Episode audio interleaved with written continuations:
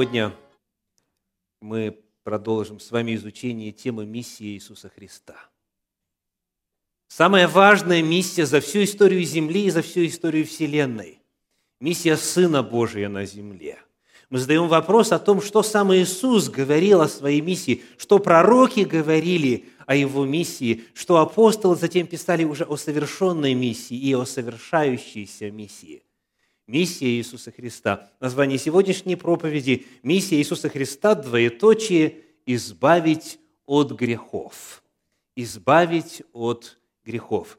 И я приглашаю вначале познакомиться с двумя заявлениями Священного Писания на эту тему. Первое из них находится в самом начале апостольских писаний Евангелия от Матфея, первая глава, стихи с 19 по 21. Матфея, первая глава, с 19 по 21. Иосиф же, муж ее, будучи праведен и не желая огласить ее, хотел тайно отпустить ее.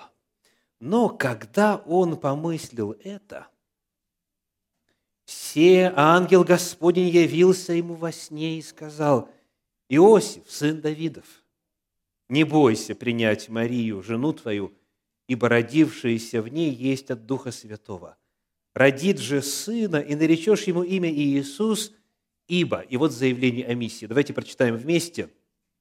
Ибо Он спасет людей своих от грехов их. Что означает это заявление о миссии? Что означает фраза «спасет людей своих от грехов их»? Скажите, что бы эта фраза означала, если бы написано было он простит людям своим грехи их. Что бы означало «Он простит людям грехи их»? Это бы означало, что груз содеянной вины, содеянных грехов, он не вменит человеку, он не засчитает, не запишет на его счет, не будет держать это против человека. Прощение означает списание долга. Так? Прошлого долга. И это, безусловно, благая весть. Человек, который шел вот под гнетом, под грузом вины, обретает Спасителя и узнает, что тот уже его грехи понес. Аллилуйя! Это радостная весть, это благая весть. Но не об этом говорит ангел, сообщая о миссии Иисуса Христа. Возвращаемся к вопросу. Что означает «Он спасет людей своих от грехов их»? Не от вины за грех, не от наказания за грех, не простит грехи их. О чем идет речь? Что это за обетование? Что это за цель? Что это за миссия?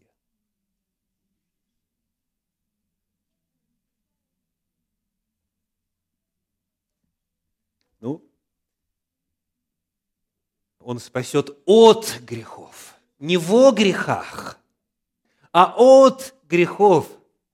Он избавит не только от чувства вины, не только даст радость спасения, не только даст прощение, что само по себе благодатный дар, но Он спасет от грехов. Термин «грех» здесь во множественном числе. Что это может означать? Как вы думаете? От грехов. Не от греха, а от грехов. То есть речь идет от каких-то конкретных проявлений греховных поступков, мыслей и слов Он спасет. То есть у каждого из нас разный набор привычных грехов. Да? С некоторыми из нас, из них некоторые из, с некоторыми из них, этих грехов, некоторые из нас в Экклесии даже не замечают. Вот. Или, как сегодня мы вспоминали в пасторском классе, некоторые провозглашают, это не вопрос спасения. Так? И вот какими бы ни были ваши грехи, отдельно взятого человека грехи, Иисус Христос пришел, чтобы... Вот кто может применительно к себе эту миссию Иисуса Христа провозгласить, сформулировать. Иисус Христос пришел, чтобы? Чтобы сделать что? Вот в вашей жизни. Спасти меня от грехов моих. И что будет в результате? Я перестану совершать вот эти грехи. Я не просто обрету прощение, а я обрету победу над моими грехами, множественное число, конкретным списком. Давайте еще одно заявление. Теперь уже уст самого Иисуса Христа. Это ангел сказал о том, для чего Иисус родится.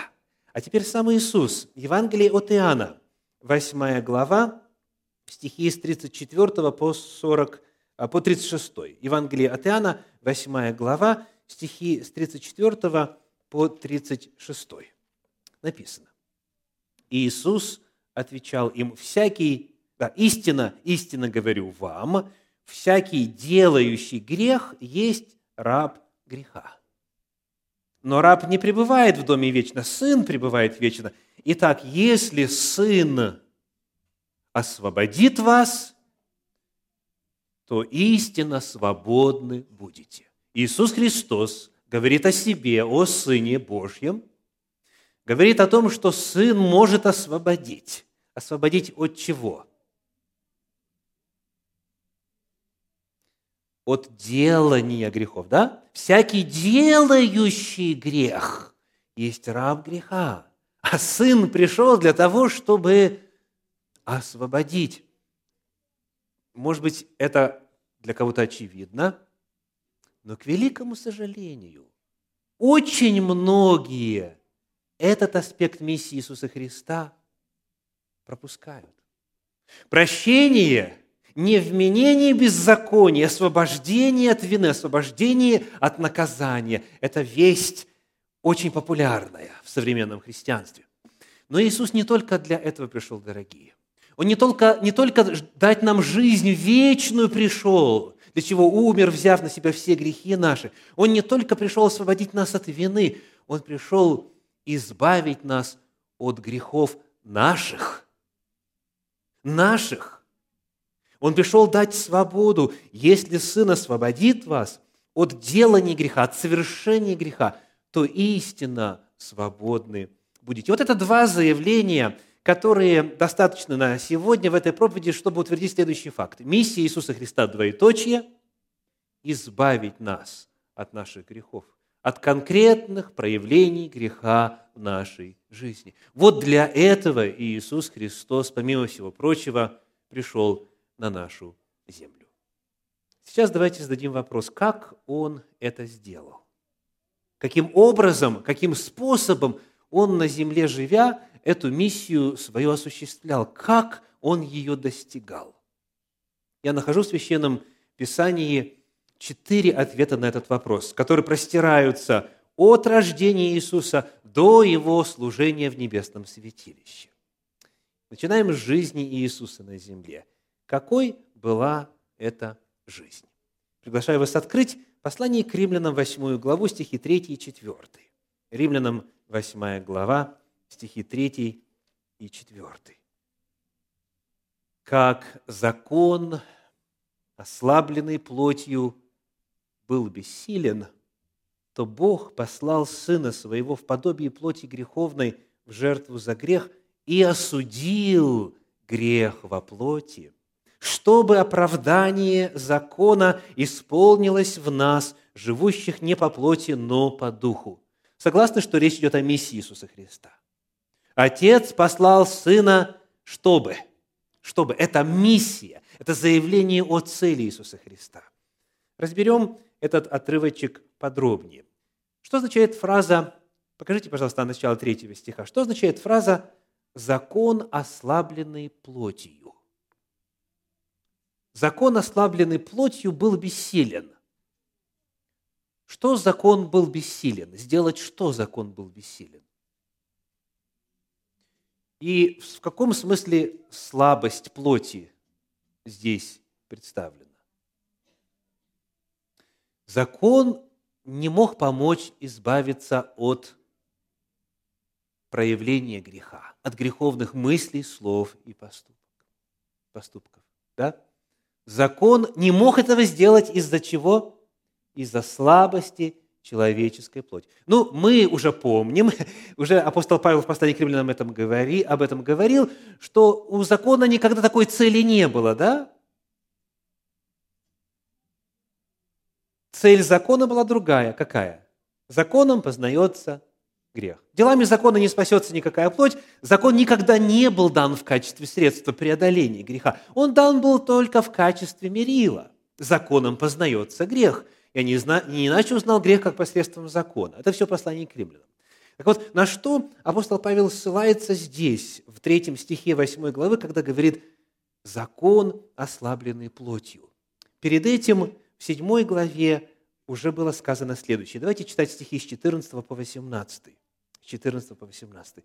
«Ибо мы знаем, ибо мы знаем, что закон духовен, а я плотян, продан греху, ибо не понимаю, что делаю, потому что не то делаю, что хочу, а что ненавижу, то делаю.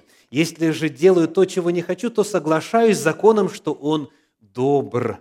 А потому уже не, не я делаю то, но живущий во мне грех. Ибо знаю, что не живет во мне, то есть плоти моей доброе, потому что желание добра есть во мне, но чтобы сделать он и того не нахожу. Вот это описание того, что апостол Павел позже называет закон, ослабленный плотью. Закон добр, закон духовен, закон свят, заповедь свята, праведно, добра.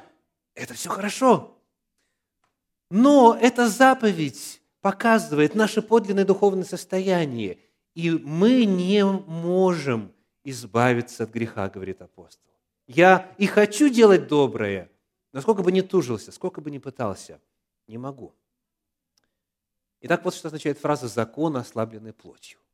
Продолжаем дальше чтение третьего стиха 8 главы послания к римлянам. Написано «то, коль скоро невозможно было этого достичь мерами закона, то, Римлянам 8.3, то Бог послал Сына Своего в подобие плоти греховной в жертву за грех. Посмотрите, пожалуйста, что отсутствует в оригинале? Какая фраза, какие слова? У нас это на экране в скобках, да? В напечатанной Библии это а, курсивом набрано. В жертву. Слово «жертва» отсутствует. Жертва отсутствует. Что же получится?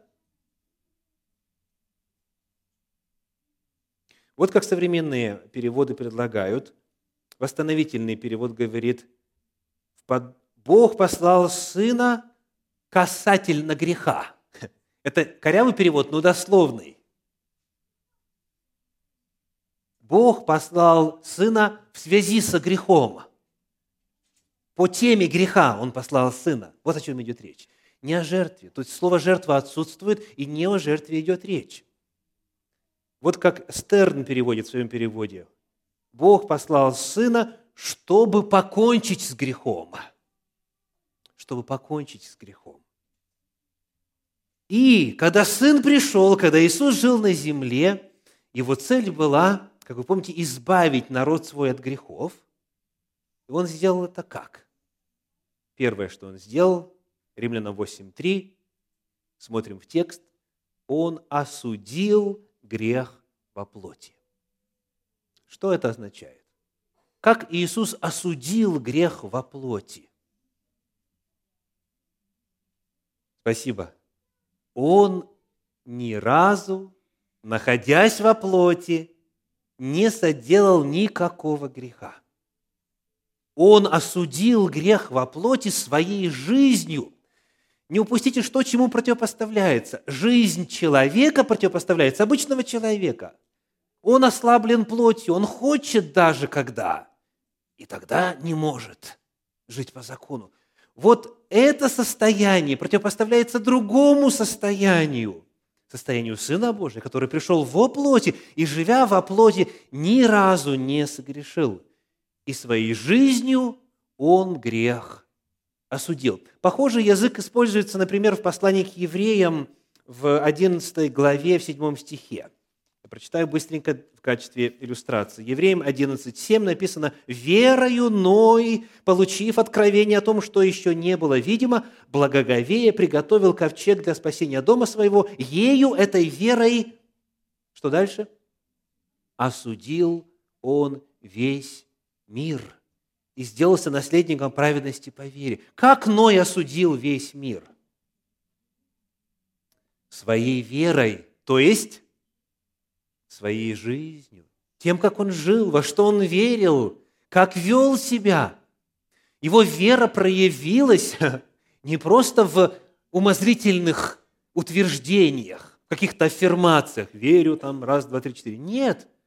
Его вера проявилась в том, что когда это еще не было видимо, он на сухой земле строил корабль, да и такой огромный, надеясь, что животные все туда как-то вдруг захотят э, пойти. Представляете, то есть это выглядело как э, нечто ну, на грани умопомешательства. И так люди и считали. Так люди и считали. Так вот, Ной верой своей, которая проявилась словах его, он был проповедником правды, говорит Священное Писание, в делах его, повиновении воли Божьей. Он был человек праведный, благочестивый в роде своем. Так говорит 6 глава послания, э, книги Бытия. Так вот, Ной своей верой что сделал, повторим? Осудил. Точно так же и Иисус, живя во плоти, Он осудил грех. Да, Он осуждал грех напрямую, Он проповедовал против греха, но здесь не о проповеди Его говорится, а о чем? О плоти Его, о жизни Его. Вот находясь будучи посланным на землю, осуществляя эту божественную миссию, он осудил грех во плоти. И что ж, на этом можно было бы возрадоваться. Да? Слава Богу, как говорится, у нас есть образчик святой, праведной, безгрешной жизни. Слава Богу. Ну, а мы за ним, да? Вопрос, мы за ним что? Обратите внимание, описание миссии Иисуса Христа на этом не заканчивается. То есть Он это сделал с определенной целью. Он осудил грех во плоти, чтобы... Давайте посмотрим на четвертый стих снова. Чтобы, Римлянам 8.4, чтобы оправдание закона исполнилось в нас, живущих не по плоти, но по духу. Помните ли вы, что значит жить по духу? Закон у нас какой? Духовный. Закон у нас какой? Святой. Еще какой? Праведный, добрый. Данный Духом Святым, вписываемый Духом Святым на скрижалях сердца. Но человек, живущий по плоти, закону Божию покоряться не может. Об этом так и написано дальше, в седьмом стихе восьмой главы, потому что плотские помышления – суть вражда против Бога, ибо закону Божию не покоряются, да и не могут. Живущие по плоти Богу покоряться не могут. Но Иисус Христос пришел, чтобы. Давайте сейчас попытаемся уразуметь, что означает фраза «чтобы оправдание закона исполнилось в нас, живущих не по плоти, но по духу».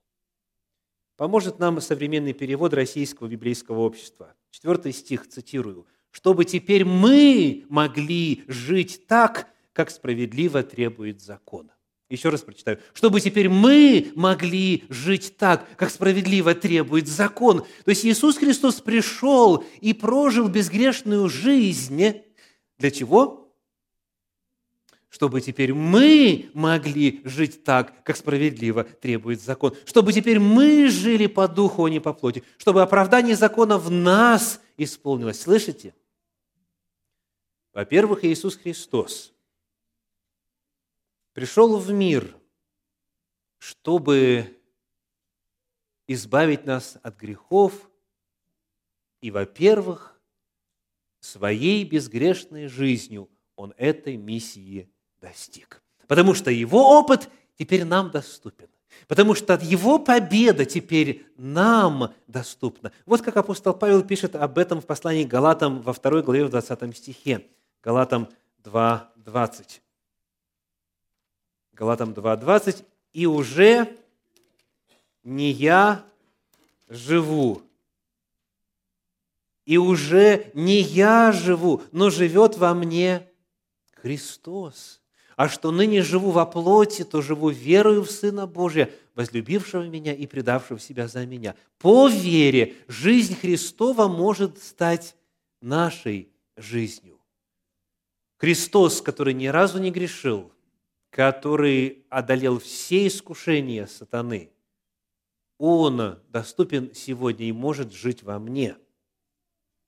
Он живет во мне. Он может жить в любом человеке, кто отождествляется с Иисусом Христом и приглашает Христа, и позволяет Христу проявиться в нем. Уже не я живу, но живет во мне Христос. Итак, во-первых, Иисус Христос достиг цели избавить нас от грехов своей жизнью, потому что Он прожил жизнь безгрешную. И эта жизнь нам доступна. Вот как Он жил, так и мы можем жить. Верою. Верою. Во-вторых, как еще Священное Писание отвечает на вопрос о том, каким образом Иисус достигал и достиг цели избавить нас от грехов. Я приглашаю вас посмотреть на послание Титу, вторую главу, стихи с 11 по 14. Титу, вторая глава, стихи с 11 по 14. «Ибо явилась благодать Божия, спасительная для всех человеков, научающая нас, чтобы, чтобы мы, отвергнувши нечесть и мирские похоти, целомудренно, праведно и благочестиво жили в нынешнем веке, ожидая блаженного упования и явления славы великого Бога и Спасителя нашего Иисуса Христа, который дал себя за нас, чтобы, снова цель, чтобы избавить нас от всякого беззакония и очистить себе народ особенный, ревностный к добрым делам. Первый вопрос. Первый вопрос. Что означает фраза «который дал себя за нас»? На что ссылкой она является? Что здесь описывается? Какое действие Иисуса? Который дал себя за нас. Его жертва. Видите? Согласны? Речь идет о его жертве. Итак, он дал себя за нас. Он умер за нас. И вот теперь идет снова слово «чтобы». Вот его цель, вот ради чего он умер. Чтобы избавить нас от всякого беззакония. Именно избавить, не простить, не просто не вменить, а именно избавить. И перед этим это описано – эта благодать, которая нас спасает, она нас научает, чтобы мы отвергли нечесть и мирские похоти. Я 12 стих читаю. Целомудренно, праведно и благочестиво жили в нынешнем веке. Вот это Божья цель. Вот это цель миссии Иисуса Христа. И Он для того, чтобы этой цели достичь, отдал себя за нас. Итак, во-вторых, миссия Иисуса Христа – избавить нас от наших грехов – была достигаема и была достигнута благодаря Его смерти. Цель смерти Христа – избавить нас от всякого беззакония, от всякого нарушения воли Божьей. Об этом же мы читаем в послании к евреям в 9 главе стихах с 24 по 26, где сказано так, евреям 9 глава с 24 по 26.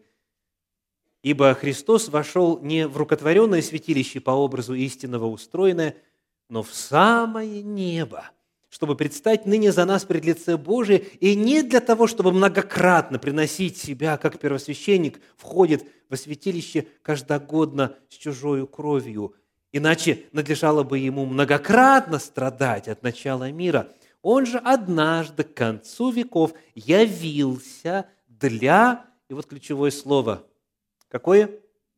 Для уничтожения. Он явился для уничтожения греха, каким образом? Жертвой своей. Так жертва Христа была принесена для чего? Чтобы уничтожить грех. Чтобы уничтожить грех. Иисус Христос избавил нас от грехов не только своей праведной жизнью, но и своей жертвой, пролитой кровью. Он телом своим, говорит Писание, вознес грехи наши на древо. Все. Смерть его была для, повторим, уничтожения греха. И теперь вопрос. Греха прошлого, настоящего или будущего? Христос за какие грехи умер?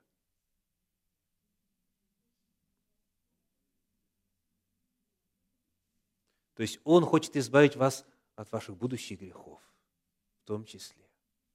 Да. Сие пишу вам, чтобы вы не согрешали. Да. То есть Иисус Христос там на Голгофе разобрался со всеми грехами всего мира. Вот это была его цель. Вот это была его миссия. И эта победа, вот эта смерть его, эта смерть его доступна также и для нас. Смерть для греха. Христос осуществил не ради себя, а ради нас. Это во-вторых. В-третьих, чем еще, каким еще образом Иисус достиг миссии избавить народ свой от грехов их? Посмотрите, пожалуйста, на первое послание Петра, первую главу, третий стих. 1 Петра, первая глава, третий стих. Написано так. «Благословен Бог и Отец Господа нашего Иисуса Христа, по великой своей милости возродивший нас воскресением Иисуса Христа из мертвых».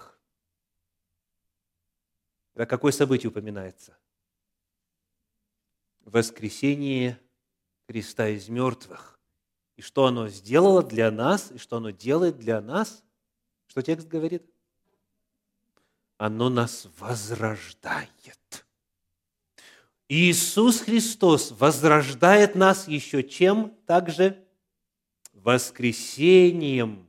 А если точнее по тексту, то Отец Небесный, Он нас возрождает. Дух Святой нас возрождает. Повторим, чем? Воскресением Христа из мертвых. Иисус Христос достиг цели освобождения нас от греха также своим воскресением. Пожалуй, ярче всего об этом сказано послании к римлянам в 6 главе. Прочитаем первые четыре стиха. Римлянам 6, 1 по 4. Что же скажем? Оставаться ли нам в грехе, чтобы умножилась благодать? Что означает слово «никак»? Никоим образом, ни в коем случае, ни в коем случае. Оставаться ли нам во грехе, чтобы умножилась благодать?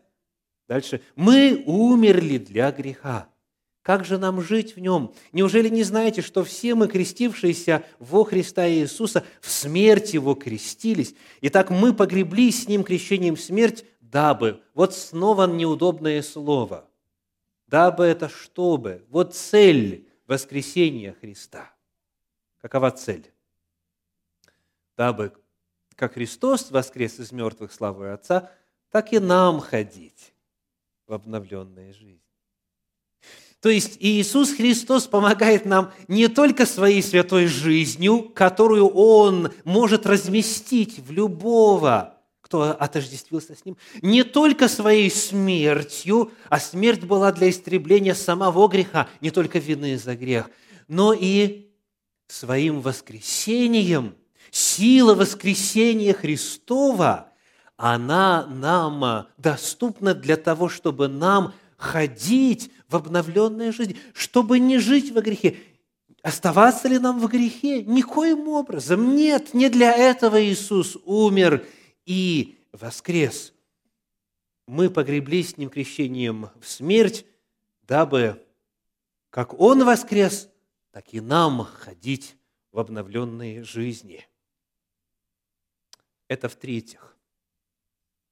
И, наконец, в-четвертых, Иисус Христос продолжает совершать служение освобождения своего народа от греха, от грехов, Вот каким образом. Я приглашаю обратиться к 9 главе послания к евреям, э, стихам с 11 по 14. Евреям 9 глава, стихи с 11 по 14. Когда буду читать, э, в первую очередь прошу вас ответить для себя на вопрос, какая общая тема рассматривается. Какая общая тема. Но Христос, первосвященник будущих благ, придя с большую и совершеннейшую скинию, не рукотворенную, то есть не такового устроения, и не с кровью козлов и тельцов, но со своей кровью однажды вошел во святилище и приобрел вечное искупление. Итак, какая общая тема? Что рассматривается? Какой вопрос рассматривается? Служение Иисуса Христа – небесном святилище. Уже о смерти его в качестве Агнца Божьего мы упомянули. Теперь его служение после его воскресения, его служение в небесном святилище. Вот для чего он там служит. Продолжим чтение. Стих 13.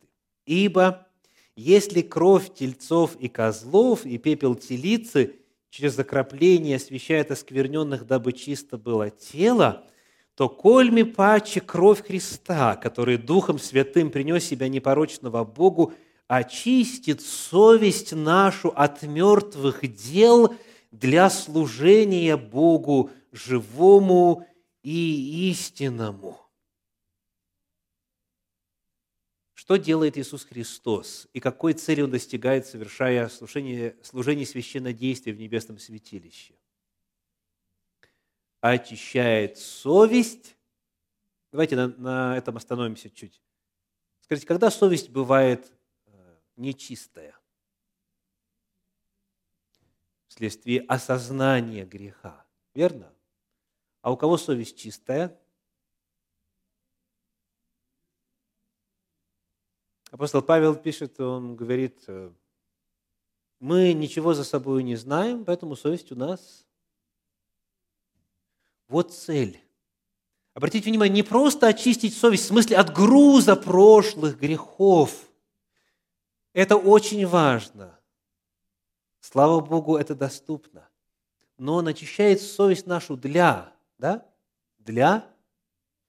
Для служения Богу, живому и истинному. То есть это не только очищение от, но и очищение для.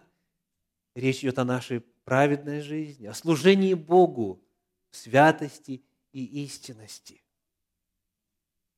Итак, Он очистит совесть нашу как? Своим служением в небесном святилище. Еще один отрывочек на эту тему, Евреям 4 глава, стихи с 14 по 16. 4 глава, с 14 по 16. «Итак, имея первосвященника великого, прошедшего небеса, Иисуса, Сына Божия, будем твердо держаться исповедания нашего, ибо мы имеем не такого первосвященника, который не может сострадать нам в немощах наших, но который, подобно нам, искушен во всем, кроме греха. Остановимся. Что значит искушен во всем, кроме греха? Это означает, что он во всем, будучи искушаем, ни разу не согрешил. Итак, вот его опыт – и вот имея этот опыт, он стал первосвященником. Вновь, мы имеем не такого первосвященника, который не может сострадать нам. Наоборот, он очень хорошо нас понимает. Он знает, он был искушен, подобно нам. Но в отличие от нас, ни разу не согрешил, он одержал победу. Посему, вывод, посему да приступаем с дерзновением к престолу благодати, чтобы получить милость и обрести благодать для благовременной помощи. Что там у престола благодати? Престол благодати – это крышка ковчега. Что там нам доступно? Какое ключевое слово вы видите здесь? Что? Милость, хорошо. Милость нужна тому, кто повинен. Что еще нам доступно? Спасибо, очень важное слово помощь. Вот вопрос. А когда человек уже согрешил, ему что нужно? В чем он нуждается? В милости. А помощь для, для кого нужна? Для того, чтобы подобно Иисусу, будучи искушаемыми во всем, не, не согрешить. Аллилуйя! Вот это нам доступно. Поэтому здесь очень важное слово. Для благовременной помощи. Для благовременной помощи. Посмотрите, пожалуйста, на 16 стих. А, английский перевод очень хорошо передает суть подлинника. Концовка английского перевода в 16 стихе. To help in time of need. То есть, когда у нас нужда, вот когда нас искушает дьявол, так же, как Христа искушал, когда на нас грех наваливается, так как на Христа наваливался, вот в это самое время, вот именно в эту минуту, в эту секунду есть у нас престол благодати, куда мы можем дерзновенно приходить, говорить, Господь, не могу, помоги. И Он помогает, давая силу одолеть этот грех. Итак, миссия Иисуса Христа, наша тема сегодня – избавить от грехов. Иисус Христос сделал это четырьмя путями. Во-первых, своей безгрешной жизнью. Во-вторых, своей искупительной смертью. В-третьих, чем? Своим воскресением. Сила воскресения Христова доступна нам для победы над грехом. И в-четвертых, Он продолжает свою миссию ради нас осуществлять, как священно действуя в небесном святилище, подавая необходимую помощь и силу для победы в искушениях. И потому, как я делаю в конце каждой проповеди в этом цикле, вопрос для всех вас. Насколько Иисус Христос достиг своей цели – достиг своей миссии в вашей жизни. Вот как этот аспект его миссии достигнут в жизни каждого в отдельности. Какие грехи по-прежнему имеют власть над вами? Гордость, зависть, гневливость у кого-то – злоба, обида, сквернословие, сплетни, ложь, воровство, блуд, что-нибудь иное – какой бы грех, грех ни держал вас в своей власти, дорогие, Иисус Христос уже этот грех преодолел.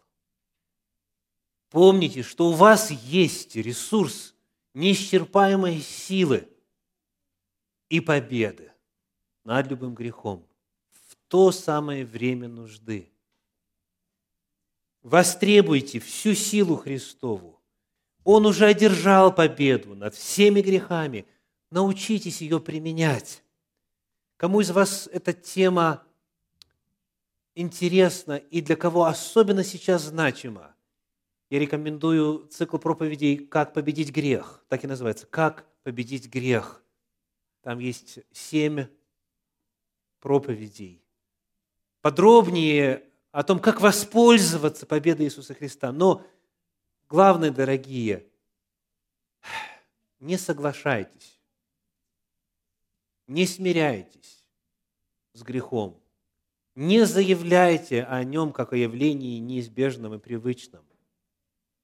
Я сейчас не утверждаю абсолютную безгрешность, но я утверждаю абсолютную силу Христовой победы.